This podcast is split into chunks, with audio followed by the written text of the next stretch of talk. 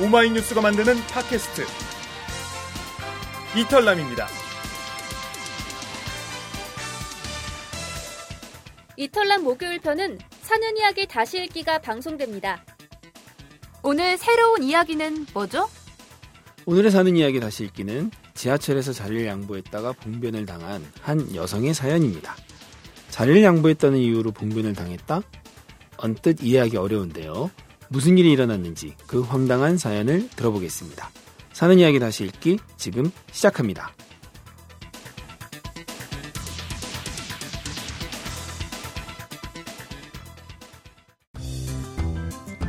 오마이뉴스의 특산품 사는 이야기가 팟캐스트로 다시 태어났습니다.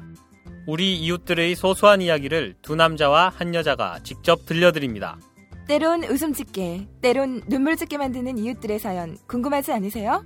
이준호 최규화 이은영의 사는 이야기 다시 읽기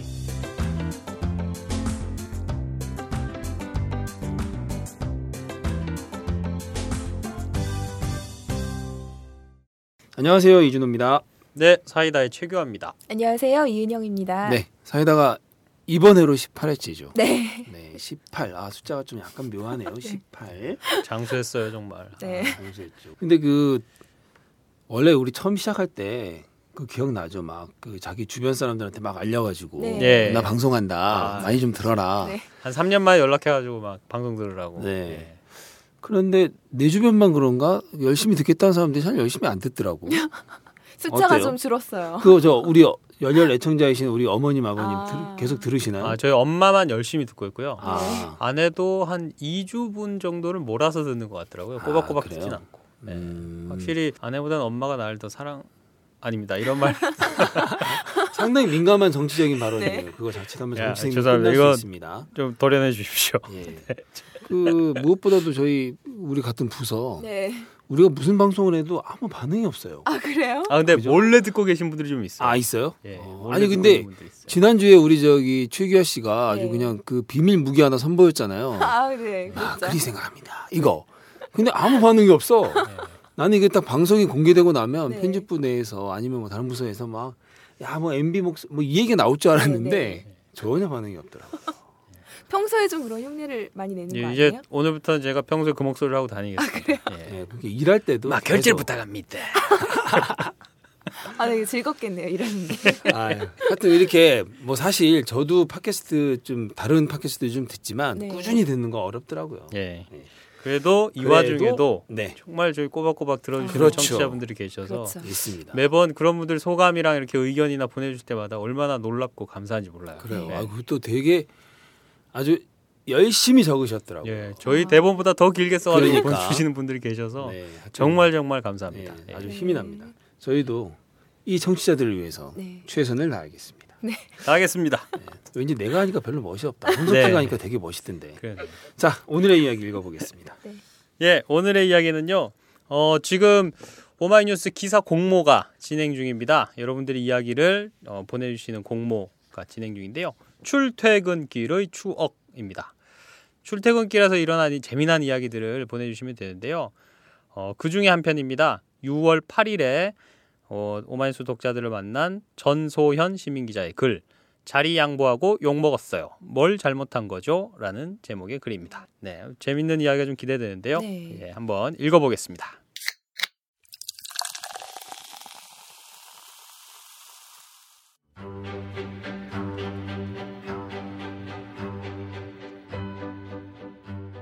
배불뚝이가 돼 지하철을 타고 출근하던 작년 여름은 너무나도 힘겨운 나날이었다.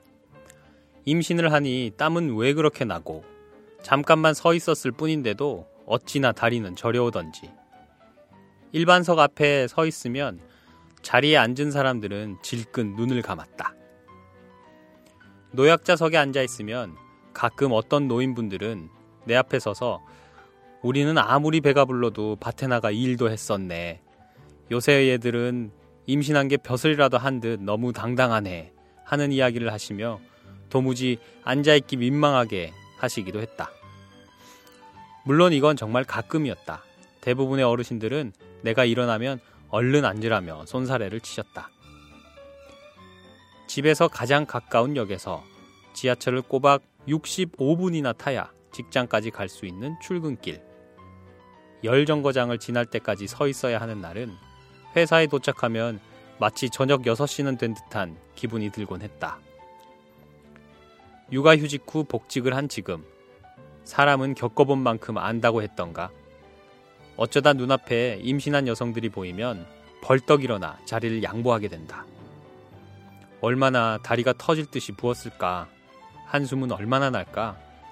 등골을 따라 땀이 주르륵 흐르고 있을 텐데 하면서 고맙습니다 하고 자리에 앉는 그녀들을 보면 뭘 당연한 걸요. 오늘도 힘내세요. 라는 답인사가 자동 응답기 마냥 튀어나온다. 작년 여름날 나한테 자리를 양보해 주셨던 많은 분들을 생각하며 다시금 마음으로 감사 인사를 전하면서 말이다. 지난 월요일이었다. 8시까지 출근인 우리 회사. 늘 타던 시간의 지하철을 타지 않으면 꽤 다급하게 뛰어야만 지각을 면할 수 있다.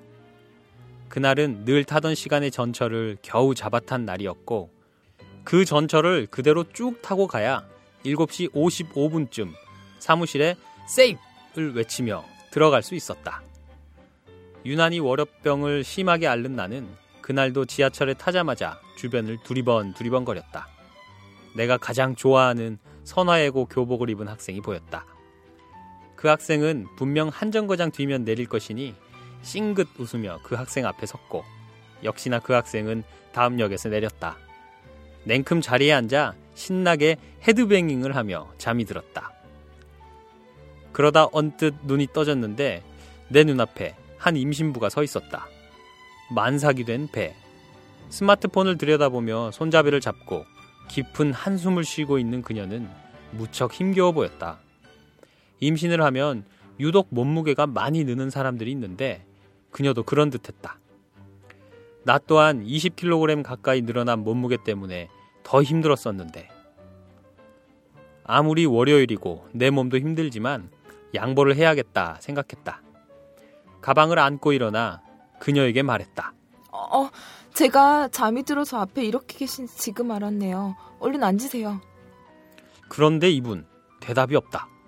눈을 동그랗게 뜨고 나를 쳐다본다. 괜찮아요. 이럴 때 다 양보 받는 거죠. 미안해 하실 필요 없어요. 얼른요. 다시 한번 말을 건넸지만 그녀는 묵묵부답이다. 혹시 귀가 잘 안 들리나 싶어서 다시 또박또박 입모양을 크게 하며 말을 걸었다. 얼른 앉으세요. 힘드실 것 같아요. 그런데 그녀가 하는 대답이 뜻밖이었다. 대체 왜 저한테 자리를 양보하시는데요? 난 그때 눈치를 챘어야 했다. 그런데 눈치가 지독히도 없던 나는 또 이렇게 말하고 말았다. 임신 중에 얼마나 힘드시겠어요. 앉아가세요. 얼마 안 되는 거리라도 앉으시는 게 나아요. 그녀는 굉장히 불쾌한 얼굴로 변했다. 기가 막혀. 월요일 아침부터 지금 사람 놀리는 거예요? 뭐 이런 사람이 다 있어? 그녀는 그렇게 말하고는 옆칸으로 휙 걸어갔다. 난 멍해졌다. 그때까지도 난 상황 파악이 잘 되지 않았다. 대체 저분은 왜 호의를 무시했으며 화를 내기까지 하는 건가? 내가 뭘 잘못한 건가? 그러다 곧 파악이 됐다. 난 임신부가 아닌 그저 배가 조금 나온 여성에게 임신이 어쩌고저쩌고 하면서 자리를 양보하려 했던 것이다. 그 여성은 내가 자기를 놀린다고 생각할 수밖에 없었을 거다. 주변 사람들은 키득거리기 시작했고 난 도무지 그 칸에 그대로 타고 있을 수가 없었다. 난 다음 역에서 황급히 내려버렸다. 그리고 다음 지하철을 탈 수밖에 없었다. 그날 난 결국 8시 3분쯤 회사에 들어와서 지각을 하고 말았다. 잘못된 호의 탓에. 아무리 선한 의도에서 행한 행동이라 하더라도 결과가 상대방을 기분 나쁘게 했다면 그건 내가 잘못한 게 맞다. 나의 서툰 호의는 한 주가 시작되는 월요일부터 한 여성을 언짢게 만들었고 난 지난주 내내 늘 타던 지하철 칸에서 앞뒤로 두 칸 정도 자리를 옮겨 타게 됐다.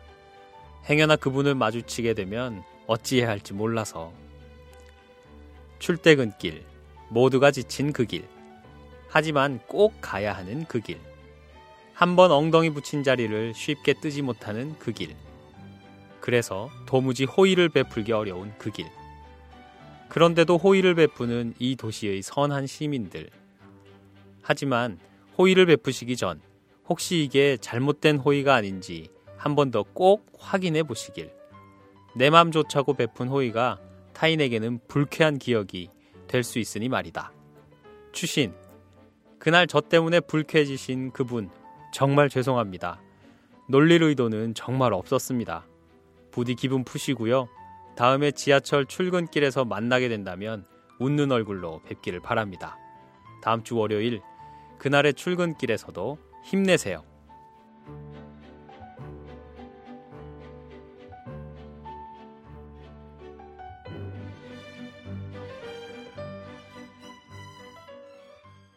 네, 진짜 이런 일이 네, 있을 수 있어요. 재밌는 정말. 얘기네요. 있을 수 있어요. 어, 제가 얼굴이 화끈. 이거 어떻게 해야 돼?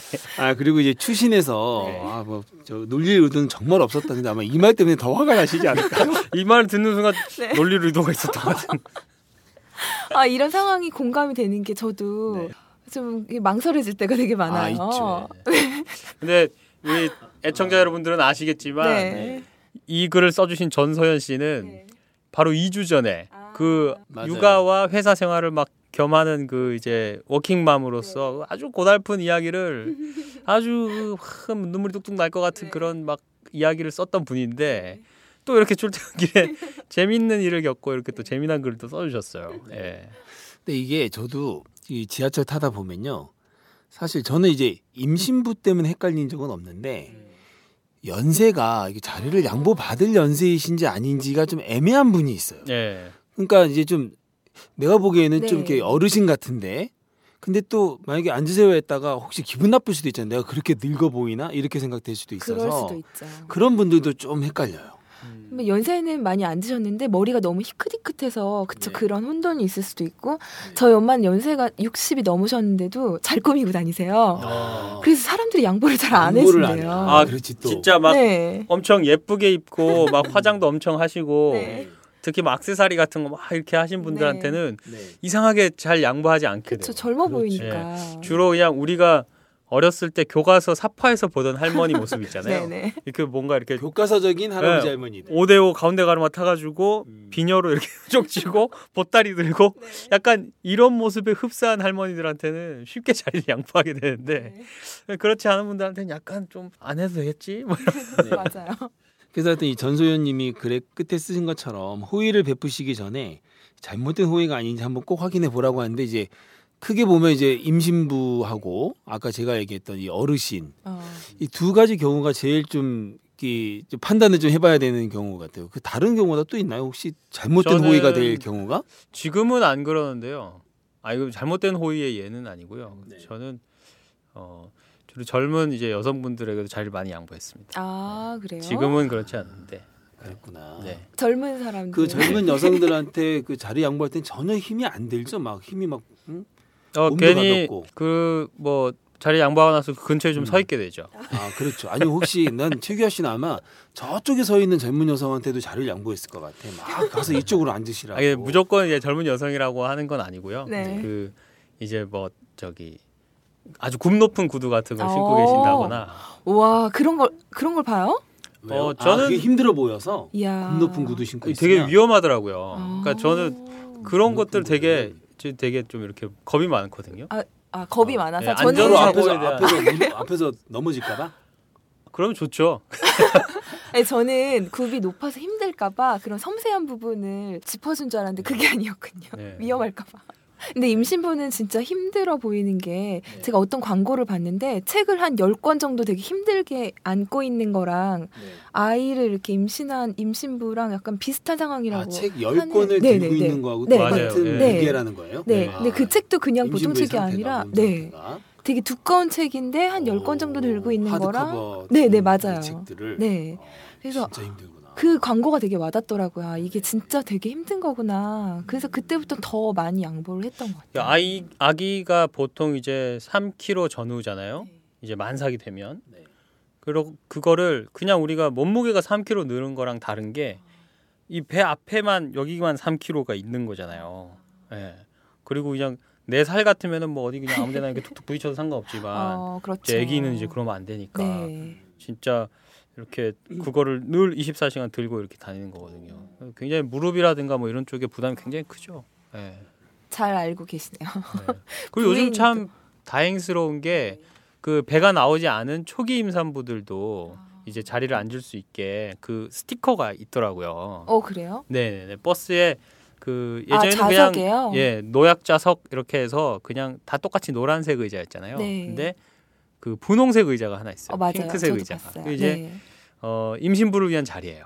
예, 임신부를 위한 자리인데 거기에 보면은 스티커가 이렇게 붙어가지고 배가 나오지 않은 초기 임산부에게도 양보해 주세요. 음, 이렇게 맞아요. 붙여놨어요. 그렇게 돼 있어요. 그리고 보건소에 가서 이제 처음에 임신을 해가지고 막 그런 걸 이제 검사 같은 걸 받고 그러잖아요. 그러면은 그 이렇게 열쇠고리 같은 걸 줘요. 가방에 달고 다닐 수 있는 이제 마크, 뭐 배지라든가 뭐 이런 식으로 이제 밖에서 보일 수 있게. 아, 이 사람은 아직 어, 겉으로 이제 배가 나오거나 하진 않았지만 이제 아, 임신부다라는 걸 표시가 예, 있구나. 볼수 있게 이렇게 네. 예쁘게 뭐 만화 비슷하게 만든 그 네. 캐릭터가 있더라고요. 네. 그걸 줘요. 그러면 그거를 가방 같은데 이제 달고 다니는 거죠. 그러면 그 제가 이제 아내가 임신을 하고 나니까 네. 그런 게 보이더라고요. 그런 힌트라도 있으면 좀 좋을 것 같긴 하네요. 저도 이 상황이랑 좀 비슷하게 앉아 있다가 눈을 떴는데 어. 앞에 이렇게 앉아 이렇게 누가 서 있는데 어. 약간 배가 이게 나오긴 나왔는데 이게 임신분지 아닌지 음.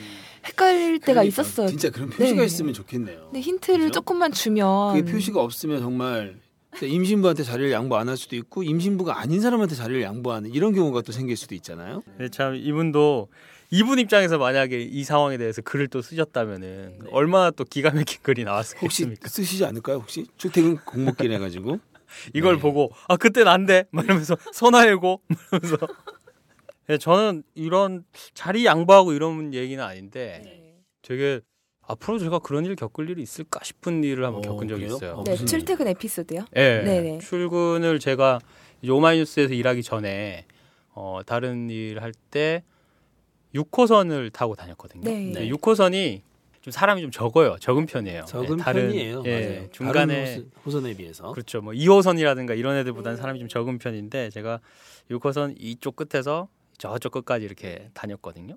그 일곱 개 붙어 있는 자리 있잖아요. 지하철 그 칸에 중앙 쪽에 있는 자리들 거기에 보면 주- 봉이 이렇게 좀 서 있어요. 중간 중간에 사람들 어, 잡고 서 있어요. 있으라고. 네. 그 봉을 사이에 두고 제가 앉고 그 옆에 제 옆으로 이제 아주 젊은 20대 초중반 정도의 여성분 두 분이 앉아 계셨는데 저쪽에서 어떤 아저씨가 욕을 막 하면서 막 오는 오. 거예요. 어. 욕을 막 하면서 와서는 그 여성분들한테 네. 막 쌍욕을 막 하면서 그 저희 이제 방송 횟수 같은 그 욕을 오. 막 하면서 갑자기 그 앞에 서서요? 예. 그래서 저는 처음에 음악을 듣고 있다가 나 되게 이게 이 사람이 화를 내는지 웃, 웃어서 반가워서 이런 건지 처음에는 모르고 있다가 네. 근데 아무리 보니까 아무리 봐도 친구 같진 않고 그한 40대 뭐 이 정도로 보였거든요. 네. 그막 고개를 막 치면서 막 욕을 하는 거예요. 나중에 이어폰을 빼고 들어보니까. 네.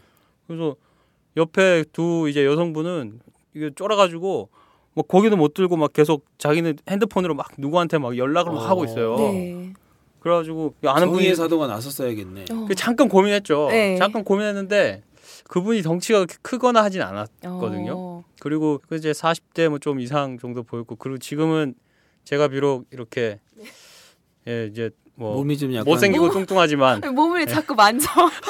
못생기고 뚱뚱하지만. 그때는 이제 못생기고 좀 탄탄했을 때 네. 수영도 열심히 하고 그런 시절이라서 네. 아, 이, 뭐, 이 사람 정도는 내가 제압할 수 있지 않을까. 그리고 뭐, 웬만하면 이렇게, 이렇게 좀 말로 해서 퇴치할 수 있지 않을까. 뭐 이런 생각이 들어서 옆에 분들한테 물어봤어요. 아는 분이에요? 이러면서, 아, 이분 왜 이러는 거예요? 그랬더니, 아, 모르겠다고 자기네들도 갑자기 와서 이런다고. 그래서 제가 아저씨한테, 어, 그 처음부터 세게 얘기를 했어요. 가시라고. 어. 어. 예, 그냥 옆에 이 사람들한테 왜 뭐 알지도 못하는 사람한테 왜 욕하고 그러냐고. 그러니까 뭐 정중하게 뭐 설득하고 이럴 상태의 분 같지는 않더라고요. 네. 술을 아주 많이 취하셨거나 아니면 약간 뭐 정신적으로 음. 조금 이제 뭐 어디가 안 좋으시거나 뭐 이런 분 같았어요. 그래서 처음부터 아예 그냥 세게 가시라고. 예.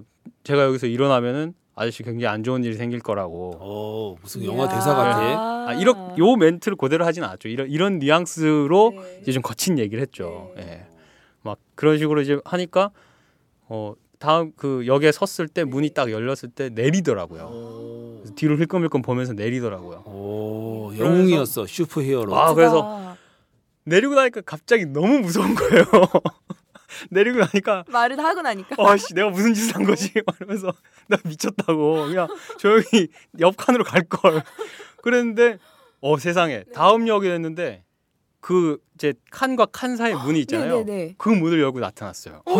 오, 다시 탄 거야? 예, 내렸다가 다음 옆 칸으로 타서 오. 그 문으로 들어와서 내가 있나 없나를 본 거, 보는 거예요, 저쪽에서. 오, 깜짝 놀랐겠네. 어머. 예. 야, 이거 다시 죽었다. 다시 그러니까 그제서야 그분이 가방을 메고 있었는데 혹시나 정말 정말 상황이 안 좋다면 저 가방 안에 뭔가 나쁜 게 들어있을 수도 있겠다. 그래서 나는 이제 어떻게 해야 되냐? 이 상황에서 내가 튈 수도 없고 뭐 앉아 있을 수도 없고 아직 회사 멀었는데 그래서 계속 있다가 막 눈치를 보고 있었어요. 네. 막 눈치를 보고 있었는데 그나마 다행히 이제 제가 내리기 한 역 전까지 한 네. 두세 역 정도를 그 저 멀리서 나를 보고 있는 그 대치 상태로 네. 가다가 이 여자분들이 먼저 내리고 어. 그 다음에 그 아저씨가 내리고 네. 이제 제가 내렸어요. 아, 주변에 사람들이 별로 없었어요? 출근길이니까 기본적으로 아. 사람들은 어느 정도는 있는데 있죠. 그렇게 많지는 않다는 거예요. 네, 그렇지 많지는 않은데 아 근데 진짜 놀랐던 게 네. 아 진짜 그 두 분도 진짜 이 혹시나 이 방송 들을지 어떨지 모르겠지만 네, 네. 2009년 뭐 이 정도입니다. 네. 뭐 예, 6호선 네, 네. 상수쯤에서 내리셨던 것 같은데 하여튼 그 두분 네. 그러시는 거 아니에요. 왜요, 왜요, 왜요? 제가 어, 이렇게 막그 분한테 막 이렇게 하고 있었거든요. 네. 근데 저한테 네. 그때는 저도 20대였거든요. 그 저한테 계속 옆으로 쿡쿡 찌르면서 아저씨 하지 마세요. 아저씨 하지 어, 마세요. 막 정말요? 나한테. 아, 대신 이렇게 나서 줬는데 아 싸움이 날까봐 그 아. 좀 무서웠나 봐요. 차라리 그냥 조용히 가기만 기다리려고 그러고 있었나 봐요. 그래서 싸움이 날까 봐 무서웠나 봐요. 근데 걱정돼서 그랬구나. 아니 근데 걱정하는 건 좋아요. 근데 왜 아저씨냐 이거지. 지들이랑 나랑 얼마나 차이 난다고. 호칭 때문에? 예? 그때 나도 날씬하고 지금은 비록 예? 한 지금보다 한 5kg 이상 날씬했을 때 어떤 호칭을 원했던 거야? 오빠 이런 거 원했던 거예요? 오빠까지는 아니더라도 뭐 학생. 하여튼 여보세요든 뭐 여보든 당신이든 뭐 하여튼 아저씨였으면. 안 되는 거죠. 아이 왜 이래? 그냥 보통 그런 상황에서는 튀어나오는 말이 아저씨 아줌마야. 아 그리고 앞에도 다른 분들 앉아 있는데 네. 진짜 아 제가 막그 대거리를 네네. 그몇 마디 이렇게 좀 왔다 갔다 하는데도 아 다 핸드폰만 보고 있대요. 아, 그래요? 어 저 거기서 다들 이게 충돌을 피하려고. 예. 그러고 음. 나서 그거를 확인하면서 그 아저씨가 이제 내리고 났을 때 그 무서움이 확 왔어요. 아, 음. 내가 진짜 만약에 몸싸움이라도 났으면은 진짜 나는 어. 음. 진짜 내 힘으로 이분을 어떻게든 했어야 되는 거구나. 근데 나설 때는 되게 멋지게 나서줬는데 예. 아, 일단 상황 종료까지도 멋있었네요. 그러게요. 근데 이제 다시 나타나가지고 그게 좀 문제였지. 다시 났어서 네. 저쪽에서 내가 뻔히 보이는데 네. 기둥 뒤에 숨어가지고 나 이렇게 보더라고. 그 기둥이 기둥이 한 직경 한 5cm밖에 정말 안 되는데. 거기 숨어가지고 나를 매 눈으로 이렇게 음. 보고 있더라. 근데 그런 경우 많죠. 뭐 막 돈 달라고 오는 사람들도 음, 있잖아요. 그런 거 있죠. 무릎 앞에 앉아갖고 줄 때까지 안 가면서 어, 그런 사람들. 그래. 네, 손 출근길에 네. 꼭 그렇게 젊은 여성분들 앞에 앉아갖고 아, 앉아요? 네, 아니 그 무릎을 꿇고 그 앞에 앉아요. 아, 저기 자석에 나는 앉은 사람의 못하시니까. 네. 나는 젊은 순간 그. 무릎 위에 앉았다는 줄 알았어요. 그래서 아. 그렇게까지 나 이렇게 생각하는. 예, 그래서요. 그래서 아, 좌석에 앉아 있는 여성분 앞에 앉아갖고 무릎을 꿇고 음. 이렇게 고개를 숙이고 앉아서 손을 위로 내밀면서 줄 때까지 안 가는 거예요. 그러고 맞아요. 앉아서 그러면 이 여성분은 앞에 이렇게 바짝 바짝 그분이 앉아 있어서 어디 음. 도망가지도 못하고 그러니까. 공포에 막 떨고 있는데 그런 상황에서 최규하 씨 같은 분이 옆에서 좀 가라고 하거나 음. 하지 말라고 해주면 다른 사람이 좀 몇 마디만 거들면 좋을 것 같은데 그런 사람이 없었어요 그 아침에는 저는 이제는 네. 안 그럽니다. 그냥 저- 제가 줘서 보낼 것 같아요. 그냥 아, 가시라고 이거? 받고 좋게 좋게 좀 합시다. 이러면서 그냥. 아, 저도 뭐이 출퇴근길 하면 에피소드가 있는데 네네 굉장히 멀리 출퇴근하지. 저는? 상당히 멀죠. 아, 거의 그러니까 지하철로만 가게 되면 2시간 걸리니까. 지하철만 두 시간이요? 예, 여기서 용인까지 네. 2시간 걸리고 좀 버스로 좀 바꿔 타고 광역버스 타고 해 가지고 좀 1시간 40분 정도 20분 단축하는데요. 에피소드가 남들의 한 두 배는 될것 아유, 같아요. 많죠. 네. 그러다 보니. 이 근데 이제 막 그런 에피소드 좀. 아이 뭐 그런 것도 있고요. 좀 별의별 거. 그 중에 가장 잦은 게 이 급변 사태입니다. 아 갑자기 배가 아파가지고 급변 사태. 아시죠? 이 급변. 진짜 중동 급변 사태보다 아, 더하죠. 그때는 진짜 대장 급변 사태가 정말 눈앞이. 깜깜해지고 네. 그때는 이제 뭐 목적지 도착은 생각도 안 하고요. 빨리 이제 내려서 이제 뛰어가야 되는데 근데 한 번은 여기 6호선 디지털 미디어 시티역에서 내렸어요. 거기까지는 어떻게 하든지 참고 왔어요. 네. 근데 이제 목적지가 다 왔다는 생각이 드니까 긴장이 아. 풀어지죠. 긴장이 풀- 계속 이게 사실 평상심이 중요한 거거든요. 그때 잠깐 그 긴장을 놓는 순간 대책이 없어. 그러니까 평상심을 유지하면서 그까지 왔는데 눈앞에 이제 화장실이 보이니까 네. 그다음부터 이제 더 급해지는 거예요. 근데 화장실에 딱 도착을 했는데 다 다 차 있어. 그 되게- 아침에요? 예, 절망. 되게 되게 그때 다 차 있어요. 그 절망. 거기서 기다리는데 사람은 나올 생각은 안 하지. 근데 이 6호선 그 시- 디지털 미디어 시티 여기는 장애인용 화장실이 있어요. 네네. 그 장애인용 화장실은 좀 약간 구조가 좀 다르잖아요. 예.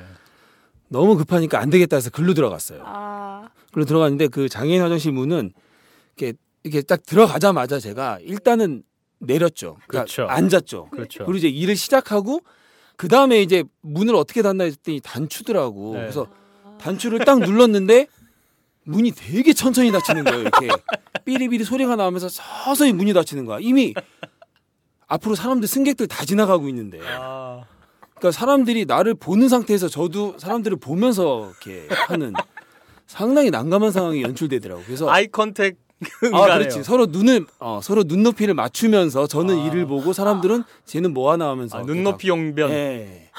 느꼈던 게 아, 이게 내가 이 장애인 화장실 구조를 잘 몰라 가지고 아, 다음에 이런 점을 고려해야겠구나. 제가 여러 번 급행 사태를 겪었지만 그거만큼 난감한 적이 없었습니다. 대참사는 막았지만 뭐 그 너무 민망한 상황. 그렇죠. 대참사는 막았지만 어, 이거 저 괜찮은 표현인데. 공중 보건상 굉장히 또 그 못지않게 큰 일이 예. 참사가 일어났네요. 그래서 이렇게 아, 그 되게 유용한 정보를 제가 드리려고 예. 알겠습니다. 분명히 그런 분 계실 것 같아서 제가 그걸 감안하셔라. 네, 이 얘기를 좀 드리고 싶습니다. 아, 저도 에피소드가 있는데도 너무 웃겨갖고 어 말이 안 나오네.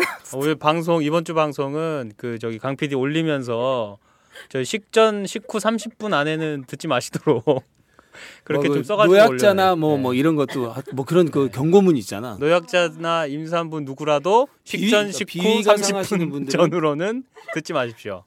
네, 은영 씨는 무슨 사연이 있어요?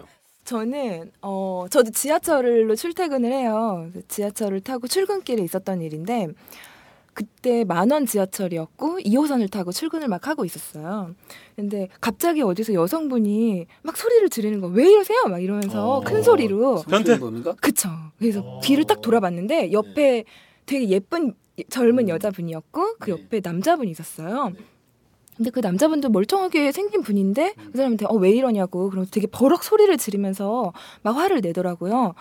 그랬더니 어이 아저씨 이상하다고 옆에 친구한테 막 그러면서 되게 큰 소리로 그 사람들이 다 그 사람을 쳐다봤어요. 그 만원 지하철에서.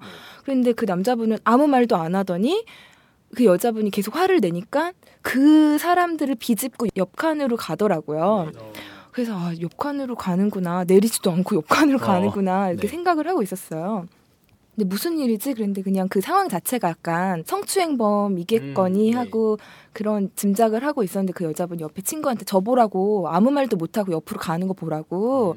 이상한 아저씨라고 하면서 되게 불쾌한 듯이 막 그렇게 얘기를 하고 있었어요. 그리고 나서는 아 그 사람 진짜 성추행범인가 생긴 건 멀쩡했는데 이상하다 막 그러고 생각을 하고 있었는데 회사에 도착을 하고 회사에 있어. 회사 엘리베이터를 타려고 섰어요. 헐. 제 옆에 그 남자가 있는 거예요. 헐. 저런. 그래서 제가 너무 어, 그 되게 사, 쇼킹했겠다. 너무 놀래서 어. 그 사람이랑 이렇게 그 사람을 딱 보고 시선을 못 피하고 그 사람을 딱 쳐다봤는데 눈이 마주쳤어요. 어. 근데 진짜 멀쩡하게 회사에 출근을 어. 하고 엘리베이터 앞에서 눈이까지 마주쳤는데 제- 그 우리 사- 지금 같은 건물에 있는 네 그러면? 물론 오마이뉴스 직원은 아니고요. 이 건물에 회사가 10개도 넘으니까 그분이 어느 회사인지는 저도 잘 모르겠어요. 너무 충격적이어갖고 회사에 와서 막 그 충격을 가시지를 못했는데 점심 시간이 돼서 이제 지하로 내려갔죠. 식당으로 거기서 또 만났어? 만난 거예요. 야. 그리고 나서 그게 거의 한 3년 전쯤 되거든요. 네. 지금도 그분이 근무를 하시더라고요. 어, 한 번씩 봐요. 그 이후로는 되게 자주 보는데 어. 네. 엘리베이터에서도 보고 지하철에서도 마주치고 어. 지하 식당에 내려갔을 때도 보는데 그 사람은 분명히 제가 자기한테 관심 있어서 보는 줄 알 것 같은 어, 변태라서 느낌. 본 건데. 근데 내가 너 제가- 변태인 거 다 알고 있어 이건데. 근데 제, 저도 그 상황을 목격하지 못했고 그분도 뭐, 뭐라고 적절하게 해명을 못한 상태에서 이동을 해서 그러니까 그게 확실치 않다는 확실치가 거죠. 않아요. 근데 그 여자분 말로 는 분명히 성추행범이 맞는데 그렇죠. 아이 뭐 이렇게 실수로 뭐 이렇게 사람이 많아서 아, 뭐 이렇게 잠깐 모르겠어요. 닫거나 그러면 그거하고는 확실히 그렇죠. 다르죠. 그렇게 화를 내지도 않을 거고 그리고 화가 나도 그렇겠죠? 아유 죄송합니다. 이게 뭐 사람이 많아서 이렇게 좀 죄송합니다. 아. 이렇게 하고 말지 뭘 그렇지 아무 해명을 안 하는 그 복잡한 좀 데를. 뚫고 옆판으로 도망을 가요. 그러지 않겠지. 그래 그랬겠죠? 그 이후로는 정말 뭔가 깨끗하게 뭔가 해소되지 않으면서 아, 그러니까 마치 덜 닦고 나온 것 같아요. 아이 제 사례대로 얘기하자면. 아, 아, 네, 좀 네. 이렇게 마무리하지를 네. 하려는 의도는 아. 아니었는데 그래서 저는 그런 에피소드가 있었는데 지금도 그분이 근무를 하시고 가끔 엘리베이터를 탈 때 다른 동료랑 멀쩡하게 얘기를 주고받는 걸 보면 아, 저 사람이 아니었나 하는 자꾸 그날이 생각나는구나. 그때 그 사건의. 사건의 진실은 뭐였나? 아 이게 사실 그 시간만 무제한이면 얘기 좀 더 계속 하고 싶은데. 아마 사실 이거 말고도 또 많잖아요. 우리 엄청 많죠. 에피소드가 많은데 아 청취자 여러분들도 아마 들으시면서 아 네. 나도 저런 사연들 많아 하시는 어. 분들은 기사로 보내주십시오. 우와. 오마이뉴스 사는 이야기 저희 지금 공모. 공모하고 있습니다. 아직 끝나지 않았죠? 예, 출퇴근길에 생긴 일 6월 공모를 26일 네, 마감입니다. 하고 있으니까 많이 공모 보내주시고요. 기다리겠습니다. 뭐 이게 좀 자연스럽게 시사 터치로 넘어가려고 하는데 할 수 없이 그냥 억지로 시사 터치로 넘어가야 될 것 같은데. 제가 한번 여쭤봐 드리죠. 억지로. 예, 한번. 오늘의 시사 타치는 뭐죠? 네, 오늘의 시사 터치는 네, 이렇게 시작. 그 가장 최신 뉴스가요. 출퇴근길과 관련된 가장 최신 뉴스가 수도권 광역버스 입석 금지 조치. 아주 네네네. 따끈따끈한 뉴스입니다. 네. 혹시 여기 해당되나요? 어, 저한테 해당되죠. 어, 아, 해당돼요? 저 아, 광역버스. 그 버스가 고속도로로 와요? 네, 아, 경인고속도로로 아. 옵니다. 은영 씨는 저는 지하철로 출퇴근해요. 지하철로만? 네. 서울 시민이잖아요. 네, 그렇죠. 저는 아까도 얘기했듯이 뭐 지하철로만 타면 2 시간이 걸리니까 광역버스를 타고 와서 지하철로 바꿔 타는데 네, 네. 이 지금 이 버스들이 원래 그 고속도로를 사람들을 꽉 태우고 달리고 있잖아요. 네, 서가지고. 서서. 그것도 안 쓰는 되죠, 것도요. 보통 그냥 한두 명이 쓰는 게 아니고요. 저 같은 경우는 그 수지인데 사람이 워낙 많아요. 그래서 앞에 진짜 이 유리창에 얼굴이 이렇게 닿으면서 아, 가요. 진짜 위험한데 그거. 예, 이렇게 얼굴이 단 상태로 경부고속도로를 100km 넘게 달려요. 그러면 어떨 때는 앞에서 보면 아찔해. 이러다가 앞에 있는 차가 부딪히면 나는 정말 즉사구나. 부딪히는 것뿐만 그냥 급정거만 해도 급정거만 해도 난리가 네. 그 실제로 저는 사고도 한번 겪어봤어요. 버스가 앞에 있는 차하고 부딪혔는데 저는 그때 뒤에 손잡이 잡고 있어가지고 그때 쾅 있는데 광역버스가 그렇게 네. 만원 버스로 가도 되나요? 원래 안 돼요. 안 되죠. 이게 아. 여기 보면 이게 있습니다. 그 입석이 금지돼 있어요. 고속도로 등 자동차 전용 아, 도로에서. 입석 자체가 금지. 예, 입석 자체가 안 돼요. 네. 지금은 이게 대책이 없으니까 사람을 실어 나를 차, 그 차는 모자라는데 사람은 많으니까 네. 그냥 관행으로 그냥 요- 용인해 온 거예요. 근데 세월호 참사 후에 안전 관리를 강화한다고 해서 이거를 지금 금지한 겁니다. 실제로 5월 달인가요? 급작스럽게 그냥 입석을 안 받겠다고 해가지고 한번 난리 난 적이 있어요 하루에. 그래서 다시 좀 두고 보고 하겠다 이렇게 바뀌었는데 그 국토교통부가 7월 중순부터 입석을 금지하겠다고 했죠. 근데 이제 그렇게 되면 뭐가 문제가 될까요? 일단 출퇴근 이용자들이 차가 부족해지니까 못 타죠? 그렇죠, 네. 못 타요. 출퇴근이 어려워지죠. 지금도 그 버스 못 타고 지나갈 때 많거든요. 네. 사람들이 너무 많아 가지고. 근데 이걸 다 입석을 금지시키면 그만큼 차들이 더 많이 필요하잖아요. 그렇죠. 그래서 차를 더 증차하겠다는 겁니다. 아. 증차를. 그래서 저기 모두 7월 중순부터 62개 노선에 버스 222대를 더 투입한다고 합니다. 네. 그리고 이게 신규 차량을 구매하기 전까지는 우선 전세 버스나 예비 차량을 먼저 투입을 하겠다는 겁니다. 그리고 비효율 노선을 폐지해서 그 거기에 들어가는 버스를 이쪽으로 돌리겠다. 아. 이제 이런 계획이죠. 네. 현재 버스 입성률이 최고 140%에 이릅니다. 그러니까 이게 무슨 말이냐면 43명 정원 버스에 60명이 타고 가는 거예요. 그러니까 17명은 서서 가는 겁니다. 17명이. 근데 제가 제가 겪은 바로는 17명이 더 넘어요. 사람이 타지 못할 정도로 정말 꽉 차 있거든요. 아, 그래서 오전 6시에서 9시 수도권 직행 좌석 버스 하루 이용자가 11만 명으로 이 가운데 15,000명이 서서 가는 겁니다. 승객이. 그래서 이것을 이제 단속하기 위해서 이걸 금지하겠다는 거죠. 그 단속은 하는데 바로 이제 단속하지는 않고 뭐 이렇게 시속 속도를 뭐 80km 이하로만 하게 한다든가 이런 식으로 계도 기간을 뒀다가 나중에 8월서부터는 이 효과를 봐서 8월서부터는 그 단속을 본격화하겠다. 이게 지금 계획이거든요. 근데 지금 벌써부터 다 우려가 많아요. 그러니까 취지는 공감을 한다. 사실 되게 위험하니까. 근데 현실적으로 그 많은 사람들을 그 신규 버스를 투입한다 하더라도 그 많은 사람들이 다 타고 갈 수 있을까? 그 다음에 버스를 그만큼 투입하면 버스 회사는 적자니까 적자를 볼 테니까 운임 요금을 올리겠다. 이런 얘기가 나오지 않을까. 그래서 지금 좀 감론을박이 있습니다. 안전을 고려한다면 그래야 되는데 현실적인 문제를 고려하면 이게 과연 실행이 가능할까 이런 우려가 있는 일단 거죠. 이렇게 해보고 그래도 네. 부족하면 차를 늘리거나 뭐 요금 아니면은 뭐 저기 뭐 지자체에서 지원을 늘- 뭐 늘리거나 하는 식으로 해야죠. 어쨌거나 네. 그 안전이 제일 먼저니까요. 예. 진짜 이 고속도로에서는 전좌석 안전벨트 의무화거든요. 뒷좌석까지. 매지 않아도 그것도 이제 단속 법에 걸리는 건데 네. 서가지고 간다는 거는 상식적으로 사실 말이 안 되는 거죠. 그렇죠. 자, 오늘의 사는 이야기는 여기까지 하겠습니다.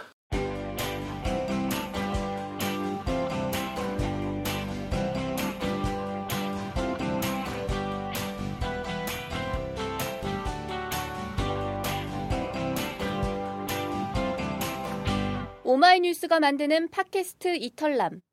사는 이야기 다시 읽기 사이다입니다. 여러분께서는 지금 본격 시사 타치 생활 감성 수다시죠 사이다를 듣고 있습니다. 다음은 덤시입니다. 예, 아 오늘 제대로 오랜만에 제대로 이 수다를 좀 떤것 같은데 그래도 아직도 아쉬워요. 예, 계속 지금 더뭐 있어서. 변태기 똥 얘기하다가 시를 읽어야 돼서 지금 좀 어쩔 줄을 모르겠습니다. 저는 네 오늘 준비한 시요 먼저 읽고 아 오늘부터 제가 다시 읽도록 하겠습니다. 네 다시 읽고 예 얘기 나누겠습니다. 네.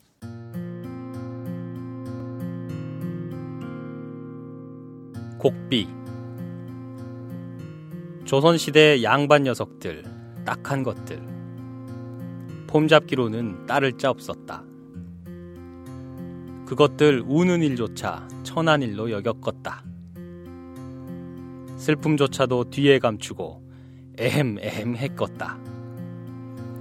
그래서 제 애비 죽은 마당에도 아이 아이 고기나 한두 번 한운둥 마는둥 하루 내내 슬피 우는 건 그 대신 우는 노비였겄다. 오늘의 지배층 소위 오적, 육적, 칠적 역시 슬픔도 뭣도 모르고 살면서 분부를 내리겄다. 울음 따위는 개에게도 주지 말아라. 그런 건 이른바 민중에게나 던져주어라. 그 민중이나 울고불고 아이고대고 할 일이다. 그런 천박한 일, 귀찮은 일은 내 알 바 아니야. 하기야, 슬픔이 본질적인 것이 되지 않을 때, 울음이 말단이나 노동자에게만 머물 때, 그런 것들이 다만 천박한 것으로만 보일 때, 시인아, 너야말로 그 민중과 함께 민중의 울음을 우는 천한 곡비이거라. 곡비이거라. 감옥의 무기수가 나에게 말했다. 선생님, 내 인생을 노래해 주시오. 그 말씀 잊어버릴 때 나는 시인이 아니다. 시인이 아니다.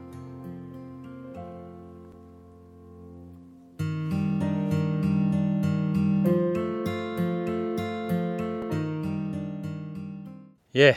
아유, 어렵네요. 어떤 얘기인지 좀 아시겠어요? 어떤 얘기인지는 좀 알 것 같은데 이 시는 왜 등장했을까요 오늘? 예. 이 제목이 곡비라는 시인데요.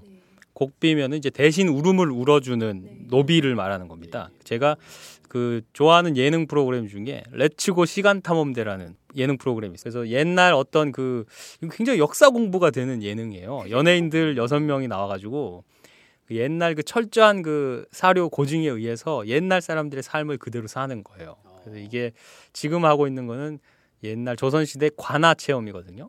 그래서 연예인들이 어, 아전, 관노, 죄수 이렇게 역할을 나눠 가지고 그 당시 아전과 관노와 죄수가 했던 일들을 그대로 하는 거예요. 예, 그걸 하면서 막 진짜 생으로다가 막 밭 갈고 막 돼지 잡고 막 뭐 이런 걸 막 해요. 어. 그래서 굉장히 제가 재밌게 보는데 네. 이번 주에 거기 곡비가 나오더라고요. 어. 거기 관청에 속해 있는 노비인 관노가 그 마을에 양반집에서 초상이 나거나 하면은 그 곡비로 예, 가서 그렇게 곡을 해주고 하는 그런 일을 했대요. 그래서 원래 이제 곡비 비자 비자는 여자 여자종을 얘기하는 거잖아요. 그래서 남자종은 곡노, 여자종은 곡비 그렇게 했는데 뭐 그게 별 구분 없이 요즘 쓰이고 있어요. 어쨌거나 이 시를 준비했던 것은 그 이제 덤시로 읽을 시를 이렇게 뒤적뒤적 찾다가 곡비라는 시의 제목이 나오길래 어 이거 시간 탐험대에서 봤던 건데 아. 이러면서 유심히 좀 읽었어요. 네. 근데 유심히 읽었는데 아, 지난주 지방선거가 있었잖아요. 있었죠. 네. 그 지방선거에 당선된 당선인들에게 아 이런 시에 이 메시지를 좀 던져주고 싶다는 생각이 들더라고요. 네. 예, 여기에 들어있는 그 시인이라는 시어 낱말 대신에 여기다가 정치인을 정치인. 넣어도 좋을 것 같고 어, 이번에 민중의 울음을 우는 예 시장 뭐 도지사 구청장 뭐 의원님들 이번에 당선된 당선인들의 직함을 넣어도 좋겠어요. 그래서 너야말로 민중의 울음을 우는 천한 곡비거라라고 얘기를 했잖아요. 얼마 전에 뭐 지금도 아직도 현재 진행형이죠. 세월호 사고로 많은 국민들이 진짜 열심히 어, 소원하고 또 가서 봉사도 하고 마음을 모았지만 많이 울 수밖에 없었습니다. 예, 많이 울었고요. 그러면서 진심으로 함께 울어주지 않은 권력에 많이 실망하면서 화를 냈어요. 예, 그런데 어, 그 사고가 아니더라도 하루하루 진짜 눈물로 사는 사람들이 또 얼마나 많습니까? 그래서 이번 선거에 당선된 분들이 전부 어, 민중의 울음을 울라는 말씀 그리고 여기 나오는 감옥의 무기수처럼 민중의 인생을 노래해달라는 말씀을 잊어버린다면 어, 시의 마지막 행위죠. 나는 시장이 아니다. 예, 나는 도지사가 아니다. 네. 하는 생각으로 앞으로 4년 동안 일해 주시면 좋겠다. 이런 야, 생각이 참 들었습니다. 멋지네요. 예, 이 시는 어, 1984년에 30년 전에 나온 시집에서 가져왔고요. 고은 시인의 시집 조국의 별에서 가져왔습니다. 아 정말 좋은 시네요. 네, 담을 수 네. 있겠어요. 정치인들이 꼭 읽어봐야 될 시입니다. 네. 네, 다음은 사소한 캠페인입니다. 네, 우리가 6월달에 사랑하는 가족에게 사랑의 메시지를 카톡으로 보내자라는 예. 메시지라고 저기 캠페인을 하고 있죠. 보내 보셨어요? 아 저는 뭐 항상 보내는 거라 아, 그래요? 어 그래요? 아. 어. 우리 그 딸이나 아들이나 아내한테. 아 근데 아, 제가 그 사랑한다고 응모를. 안 했군요, 제가. 예, 아니 하나 좀 가져오시지. 그러게요. 아, 그렇군요. 아, 전 큰맘 먹고 엄마한테 하트까지 네. 같이 담아서 뭐라고 보내셨어요? 읽어주세요. 사랑하는 우리 엄마 행복한 하루 보내세요 이런 거 제가 어. 진짜 진짜 처음이에요. 어, 저 표정 봐, 표정 봐. 진짜 처음이라는 표정이었어. 근데 아직 메시지도 안 읽으셨어요. 음. 아니, 엄마 어디 가셨어? 저희 엄마가 되게 애교도 네. 많으시고 사랑스러운 분이세요. 어, 그래요? 그래서 평소에 저한테 공주라고 부르면서 어, 지금도. 지금도 그러세요. 어. 애정 표현을 많이 하시는데 어, 공주님. 음. 근데 오늘 제가 정말 큰 맘 먹고 처음으로 네. 이런 메시지를 보냈는데 아직 아. 읽지를 않으시다니. 그래요. 네. 최기아 씨는요? 저 아, 쑥스러워가지고 못 해봤어요 아직. 아유, 왜 그거 한번 해보면 돼. 그래요. 아, 진짜 처음은 어려운데 한두 번 하면 금방이야. 어떤 식으로 보내세요 음. 메시지를? 저요? 네. 저는 뭐 저기 특히 우리 아들이 특히나 애교가 많거든요. 아. 그래서 아들이 워낙 저가 보내기 전부터 네. 아들이 뭐 아빠 뭐 사랑해 뭐뭐 와. 이런 그 메시지를 가끔 보내요. 어 그래요? 그래서 저도 이제 뭐 나도 뭐 하면서 얼마 전에도 뭐 아들 알라뷰 뭐 이런 것도 좀 보냈고 아, 제 아내하고는 아내가 예전에는 이렇게 뭐 하트 모양으로 해서 막 이런 거좀 많이 이제 주거니 받거니 좀 했는데 네. 요즘은 별로 안 보내대. 네. 하여튼 그래서 저는 뭐 그렇게 뭐 어렵지 않게 좀 자주 좀 보내는 편입니다. 일상이시군요. 그렇죠. 일상이라고 할 수 있죠. 청취자분들이 보내주시는 좀 재미있고 뭔가 예. 효과적인 멘트가 있으면 제가 그걸 보고 좀 저도 용기 내서 한번 해보겠습니다. 네. 예, 이거 어떻게 참여할 수 있죠? 어, 참여 방법은요. 어, 인증샷과 참여 후기를 저희한테 보내주실 수 있어요. 캠페인 참여는 페이스북과 카톡 메시지를 통해 하실 수 있는데요. 페이스북 이털남 페이지는 주소 www.facebook.com 슬래시 이털남 스펠링이 E-T-U-L-N-A-M이고요. 카톡 아이디는 오마이사이다 O-H-M-Y S-A-I-D-A입니다. 많이 참여해주세요. 네. 네, 가족에게 이 사랑의 카톡을 보낸 인증샷 많이 보내주시고요. 그리고 다음에는 이런 캠페인을 하면 좋겠다 하는 의견도 네. 좀 많이 보내주십시오. 많이 참여해 주세요. 네, 많이 참여해 주십시오. 네. 네, 다음은 청취자 퀴즈죠. 네. 청취자 퀴즈 제가 안내해 드릴게요. 글쓴이의 회사 출근 시간은 8시라고 했습니다. 늘 타던 시간의 지하철을 꼭 잡아타야 7시 55분쯤 사무실에 이것을 외치며 겨우 들어갈 수 있다고 하는데요. 이것에 해당하는 말은 무엇일까요? 오늘 문제는 주관식입니다. 아, 주관식이에요. 네. 오. 너무 어려워지는 거 아닙니까? 야, 이것. 아, 네. 뭐라고 외치면서 들어갈까요? 음, 뭐였을까요? 아싸, 뭐 이러면서 들어가나? 김 부장! 궁금하네요. 정답 보내주시거나 배꼽 빠지는 오답을 보내주시는 분께 선물을 드리겠습니다. 아, 꼭 정답을 맞출 필요가 없는 거군요. 네네 오답을 보내주셔도 네. 저희가 그 재밌다. 배꼽이 빠져야 되는 거죠? 네. 그럼 저희가 어, 선물을 보내드리겠습니다. 나왔죠염 이런 거. 네, 응모 방법은 사소한 캠페인이랑 같습니다. 페이스북 이털남 페이지와 카톡 메시지 오마이 사이다로 응모 가능하시고요. 청취자 퀴즈에 응모해주신 분을 추첨해서 책 또는 연극 관람권을 보내드리겠습니다. 저희가 보내드리는 책은 오마이뉴스 12명의 시민 기자가 쓴 오마이북의 나는 시민 기자다고요. 연극 관람권은 대학로에서 공연 중인 기주봉, 정재진, 주진모 주연의 관객 모독입니다. 당첨되신 분께는 관람권 두 장을 보내드리겠습니다. 원하시는 상품 꼭 남겨주시고요. 많이 참여해주세요. 네, 많은 참여 부탁드립니다. 네. 지난주 정답은 어떻게 되나요? 이번 주 정답자는 다른 여러 팟캐스트와 달리 정말 우리들의 사는 이야기가 담겨 있는 사이다.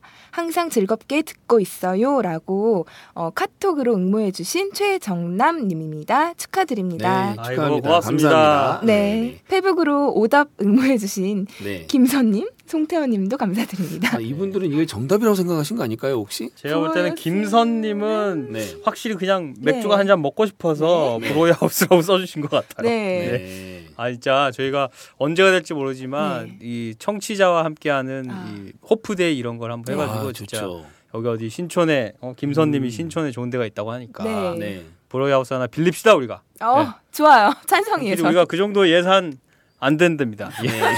제가 좀더 열심히 하겠습니다. 예. 네, 자 마무리 시간입니다. 남이 나에게 해주기를 바라는 그대로 남에게 해주라는 말이 있습니다. 언제 어디서든 통하는 법칙이라 해서 황금률이라고 불리는 말이지요. 출퇴근길 버스나 지하철 아주 힘이 든다면 그대로 앉아 계십시오. 몸이 괜찮은데 내 앞에 서 있는 사람이 힘들어 한다면 그 사람을 앉히십시오. 당신은 황금률을 실천한 겁니다. 오늘의 방송 여기서 마칩니다. 이 방송은 10만인 클럽 회원들의 후원으로 제작합니다. 감사드립니다. 10만인 클럽 가입 문의는 전화 02-733-5505 내선 274번입니다.